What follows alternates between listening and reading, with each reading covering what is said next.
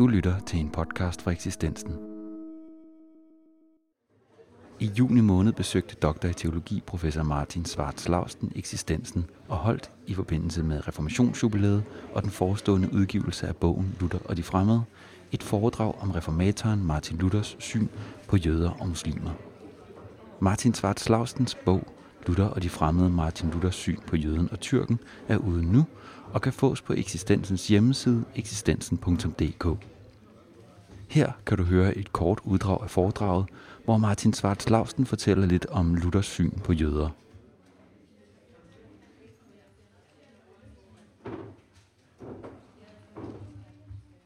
Kan man fejre en rødglødende jødehader? Sådan stod der i politikken for nylig. Magister i religionshistorie, der spurgte sådan, skrev en længere artikel om det, og det kan man selvfølgelig ikke. Men uh, Luthers syn på jøder, jødedom og jøder, det har været kontroversielt faktisk lige for Luthers egen tid. Og uh, det har jo haft stor betydning i det 20. århundrede, som alle jo ved. Og uh, nu vil jeg lige rise op, det er jo vigtigt uh, at yde Luther retfærdighed selvfølgelig. Hvad er baggrunden? Hvad er baggrunden for Luthers syn på jødedom og på de aktuelle jøder dengang? Og hvorfor har det haft den virkning op i nutiden? Altså, hvor fik det den store betydning i øh, det 20. århundrede? Og øh, der er jo øh, undervejs, der er der altså gloser og udtryk, som man jo må gå stille forbi, som man faktisk ikke kan gentage selv i vores tid. Luther er uhyre vulgær og grov i sin sprogbrug i de skrifter, i de såkaldte antijødiske skrifter. Men øh, Luther står selvfølgelig i den gamle, kendte kristne tradition med det antijødiske synspunkt. Og det har jo været, den kristne kirke har jo haft et anstrengt forhold til jødedom og jøder lige fra begyndelsen.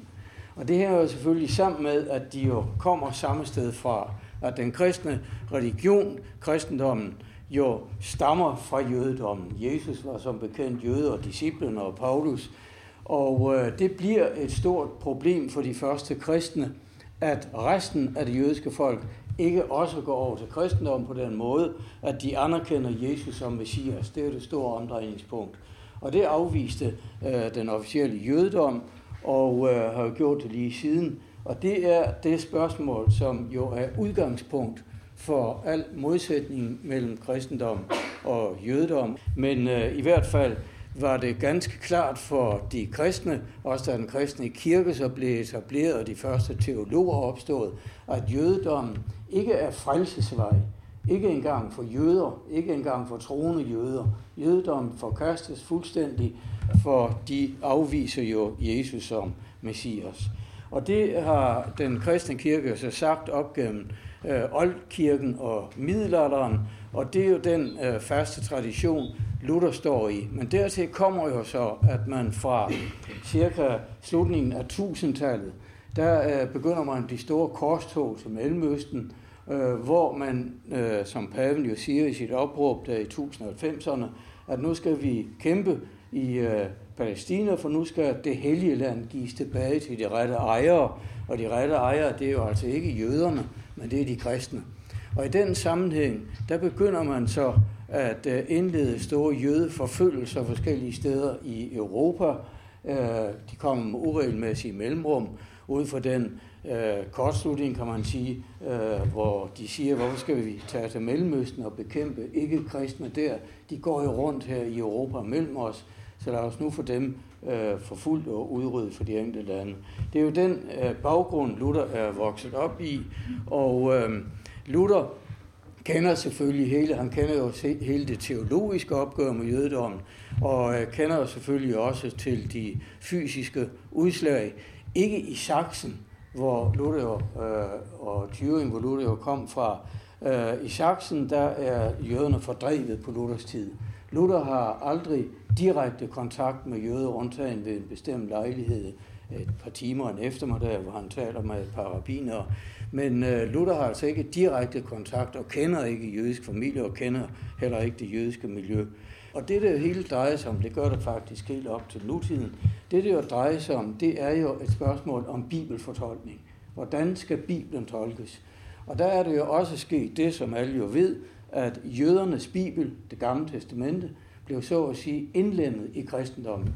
Den kristne kirke tog så at sige øh, de hellige skrifter fra jøderne og sagde, at det er en del af den kristne bibel. Og derfor bliver jo et stort problem her for Luther og de andre, det bliver så fortolkningen af de gamle testamentlige skrifter, og der fremfører Luther allerede her i den første forelæsning, at disse øh, gammeltestamentlige skrifter i den jødiske bibel, de skal fortolkes kristologisk, som man siger. Alt skal dreje sig om Kristusbudskabet. Og øh, det samme synspunkt, det bliver så fremlagt, da Luther tager fat på den store forelæsning over Romerbrevet. Det er jo der, det går op for ham, at den katolske teologi og de krav, man stiller fra øh, den katolske kirke til mennesker, at det er en falsk form for kristendom. De har bevæget sig væk fra det, der var meningen med Paulus' Kristusbudskab, det er, at man frelser sig tro og tillid til Guds kærlighed, ikke af lovens gerninger. Og det har man i den katolske teologi bevæget sig væk fra, siger Luther, og øh, har derfor lagt vægt på en lang række menneskelærdomme, som var et slemt ord i Luthers mund. Man har altså indført i kristendommen fra pavestolens side og de store kirkemøder og teologer en lang række forhold, bestemmelser og krav, som ikke står i Bibelen, som ikke står i Nyttestamentet. Og det vil sige, at han nu allerede her kan sætte et, en øh, parallel, et parallelt tegn mellem jødedommen og den papistiske religion, som man siger. Og det bliver han ved med resten af livet. De er begge, øh, de har begge misforstået det, der var meningen med forholdet mellem Gud og mennesker, for at sige det kortfattet. Spørgsmålet er så, øh, hvad betyder det i praksis? Hvordan skal vi kristne opføre os over for jøder, spørger Luther om her. Og der siger han ganske tydeligt i en af disse tidlige forelæsninger, man må fordømme det raseri, som visse kristne, om de der bør kaldes kristne, udviser, når de mener at tjene Gud ved at hade og forfølge jøderne, ved at tænke alt muligt ondt om dem og ved at håne dem gennem det største overmod og den største foragt. Luther ønsker selvfølgelig, at jøderne skal blive kristne, men han mener, at man ikke skal tvinge, man skal ikke chikanere, man skal prøve med ydmyghed og barmhjertighed, så at sige, at lokke jøder til at blive kristne. Jøder skal helst blive kristne, men det skal altså ske gennem venlighed, siger han. Han bruger netop det ord flere steder, venlighed. Vi skal ikke opføre os, som papisterne har gjort, og forfølge jøderne. Hvor tid til narrehoveder, siger han. Paverne, bisperne, sofisterne, munkene, de dumme æselhoveder. De har hidtil behandlet jøderne elendigt. Hvis jeg havde været jøde og set den slags, den slags tosk og slamper, der regerer og forkynder den kristne tro, så ville jeg hellere være et svin end en kristen. Vi er nemlig heller ikke selv henne ved målet nu, siger han. Vi står solidarisk. Vi bliver også fordømt, hvis vi ikke lever, som vi bør leve. Vi skal behandle jøderne broderligt. Vi er de fremmede, men de er jo kristi folk.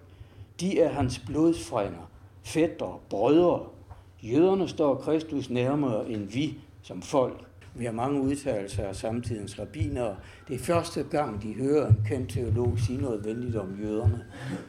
Men det øh, skifter altså ganske kort tid efter. Nu er vi altså oppe i begyndelsen af 30'erne, og der foretager Luther så et stort skifte. Øh, midten af 30'erne, der kommer først et mandat af kurfyrsten i 536, som forbyder jøder ophold i Sachsen. På den tid, netop de dage, der det udstedes det mandat, opholder Luther sig hos kurfyrsten. De kan ikke se direkte, om han har dikteret eller været med, men det er utænkeligt, at de ikke har drøftet dette meget vigtige emne. Og øh, det er også her, Luther har den samtale med tre rabbinere, der havde fået audiens hos den store berømthed undervejs gennem Sachsen. De kunne ikke slå sig ned. Og øh, vi ved ikke præcis, hvad de har talt om, men det kommer fuldstændig bag på Luther bagefter, altså han ikke kunne omvende dem til kristendom. Og så kan vi ellers se i den følgende tid, i forelæsninger, i bordtaler, som vi jo kender fra Luther, der beskæftiger han sig tit negativt med jøderne. Og det resulterer så til sidst i tre store antijødiske bøger i 543, altså to-tre år før Luther afgår ved døden. Og øh, det, øh, man kan se, at han jo naturligvis her fastholder den teologiske, det teologiske standpunkt øh, stadigvæk, som jeg har nævnt tidligere, men går nu et skridt videre og siger, fordi jøderne ikke vil antage messias-troen, altså på vores messias, de venter jo stadig på messias, så skal de forfølges, og så skal de altså fjernes. Det er altså, man kan se, der uh, hopper kæden så at sige af for Luther. Altså han trækker disse praktiske følger af den forkerte teologi. Og det uh, fremlægger han nu i skrifterne her, og de er særlige, disse uh, tre bøger, der kommer i 1543. For det første, fordi Luther opgiver sin tidligere venlige indstilling. For det andet, fordi Luther nu kaster sig ud i det, som jeg sagde til at begynde med, en sprogbrug, som er fuldstændig uhørt, også i samtiden. Man var vant til lidt af hvert øh, på den tid, men Luther er altså grov og vulgær, latrinær i sin udtryk. Og øh, han, man kan se, at Luther, som jo godt ved, at det er forkert. Han gentager nu også de fordomme, som løber rundt i hele middelalderen om jøder, at de forgifter de kristnes brønde, og at de fanger kristnes spædbørn for at drive trolddomskunster med dem, og at de i det hele taget er blodtørstige hunde og morderiske, vil besejre alle de kristne, hvis de har mulighed for det, og de udpiner de kristne ved at opkræve renter og så videre, når de låner penge ud. Alle disse fordomme, der kører rundt i hele Europa på den tid, gentager Luther. Et enkelt sted siger han, det kan godt være, at det ikke passer, men de ville gøre det, hvis de havde magt til det, tilføjer han så. Hvad skal vi nu stille op med dette forbandede folk? Tåle dem hos os skal vi ikke længere. Alle øh, synagoger skal brændes. Alle rabbinske skoler og huse skal dynges til med jord, også jødiske beboelseshuse, som man ikke kan se, at de nogensinde har været der. Så kan de bo i telte i stedet for, siger han, hvis de skal gøre ophold, sådan som vi jo gør med cigøjnerne. Det store spørgsmål er selvfølgelig, hvorfor. Hvad har stået Luther, siden han er vendt fuldstændig om, og ikke bare øh, fremført de teologiske synspunkter, men trækker altså de sociale politiske følger af den forkerte teologi, som jøderne har. Og det korte svar af de forskellige muligheder er, at det ved vi ikke. Vi kan ikke forklare, hvad der er sket med Luther i den sammenhæng. Man har tit prøvet at øh, enten at undskylde Luther eller forklare ham. Og øh, det er altså forskellige forklaringer, som, som øh, ikke har værdi. En, øh, øh, nogen kan sige, at øh, sådan sagde alle jo i samtiden. Det gør de faktisk ikke. Der er flere af Luthers kolleger, der ikke følger Luther i den del af hans øh, udadvendte virke. Der er en kendt teolog i øh, Schweiz, en, en protestantisk teolog, der han havde hørt om skriftet her og læst af det, øh, siger, at man skulle tro, det er skrevet af en svinehyrder fra Sachsen, og ikke en berømt teolog i Wittenberg. Luther har jo ikke, som jeg sagde, øh, truffet jøder og kender ikke det jødiske miljø. Så det, at han skulle være skuffet, og det, at han er blevet generet af jøder, det gælder altså heller ikke. Men øh, så kan man jo, så er der jo altså et argument, som man må fremføre, og som har noget for sig, og det er jo det, at Luther først og fremmest er teolog. Og Luther er, hvis man nu skal prøve at forklare ham, så må man sige, øh, at Luther er meget, meget optaget af det jødiske folks skæbne. Det piner ham, at der der går mennesker rundt, også her i Europa, og mennesker, som så at sige er i familie med Jesus, at de jo efter Luthers opfattelse ryger lige i helvede, når de er døde. Og det, øh, der kan man sige, at denne optagethed af deres frelse, det driver ham.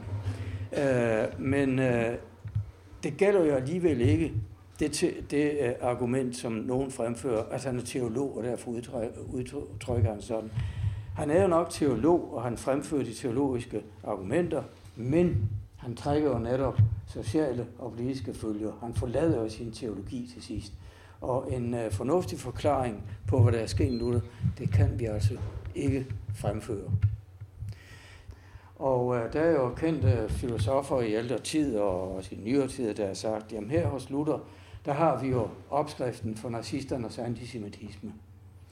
Luther er jo ikke racist af gode grunde. Det begreb er slet ikke opfundet endnu. Men der er alligevel tanker hos Luther, der jo faktisk munder ud i det samme. For Luther nøjes ikke med at skal ud på rabineren, der tolker forkert, eller på øh, en from jøde, der læser forkerte bønder.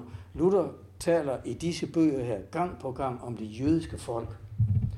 Og øh, han havde formentlig, det kan vi jo ikke sige, hvis han havde levet i 1880'erne, så havde han formentlig fremført også sådan øh, folkelige racistiske synspunkter. Det er jo det, han beskæftiger sig med her, at folket, det jødiske folk, går fortabt, og at de skal forfølges. Så øh, man må sige, at øh, nok er han teolog, og nok er han optaget af jøders frelse, men øh, forklaring på det, som man jo med rette kan kalde et jødehad, det har vi altså ikke. Men det er, det er altså et, øh, et stort problem, altså netop her i, øh, i jubilæumsåret. Kan man så forkaste Luther overhovedet? Selvfølgelig kan man ikke det, men det er jo en del af Luthers øh, teologi, spiller en vis rolle i Luthers teologi. Nu er der ikke tid til at gå ind på de danske forhold i den sammenhæng, men jeg vil kort sige, at om de danske teologer i reformationstiden, der gælder altså Peter Palladius og Hans Tausen og de andre, der gælder, at der er ingen af dem, der citerer Luthers antijødiske skrifter. Nu er det jo ikke fordi Danmark er mere humanistisk end mange andre. Den enkelte forklaring er den, at der jo ikke var jøder i Danmark endnu overhovedet. De får jo først opholdstilladelse sidst i det 17. århundrede. Det her var et kort uddrag af Martin Svarts Lavstens foredrag om Martin Luthers syn på jøder og muslimer. Hvis du vil vide mere, kan du læse Martin Svarts Lavstens bog Luther og de fremmede, hvor Luthers syn på muslimer også behandles. Du kan også læse mere i Martin Svarts Lavstens to andre bøger om emnet, Tyrkerfrygt og Tyrkerskat, og Jøder og kristne i Danmark.